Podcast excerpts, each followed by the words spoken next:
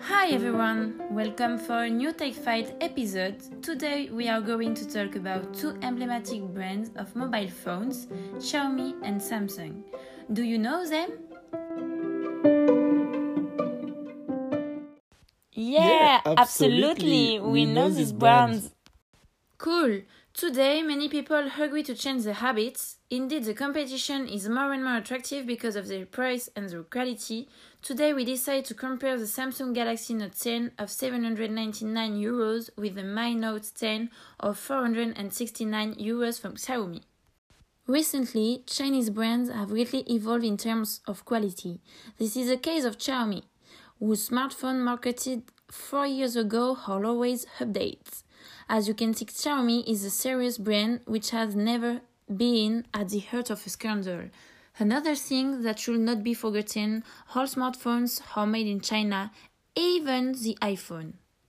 The new tech fight is between Xiaomi versus Samsung. It's now!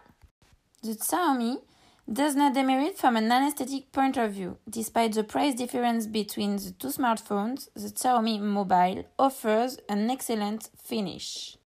However, the Samsung smartphone benefits from another significant advantage since it's waterproof, unlike the Xiaomi Terminal.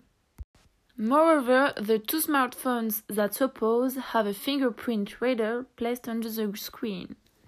The Samsung Galaxy Note 10 takes an advantage in terms of resolution, but the difference is not really significant in the context of conventional use.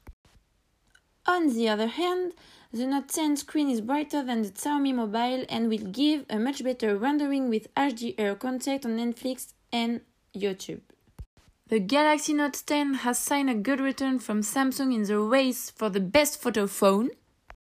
However, Xiaomi has given itself the mean to do something good by equipping its mobile with no less than 5 photo models. To conclude, the Xiaomi Mi Note 10 achieves the feat of holding high for the Samsung Galaxy Note 10 in key sectors such as photography and autonomy. Certainly, the Chinese mobile market makes some concessions on power and ergonomics, but by being launched at half the price of its competitors. But today the question is can we really blame it? So, guys, if you are looking for a smartphone that does a great job in almost any area without breaking the bank, the Mi Note 10 is simply the best choice of the moment.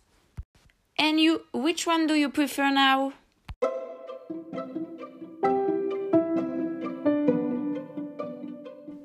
Thank you guys for your attention. We will see you tomorrow for a next podcast on the marketing and advertising of new mobile technologies. Bye.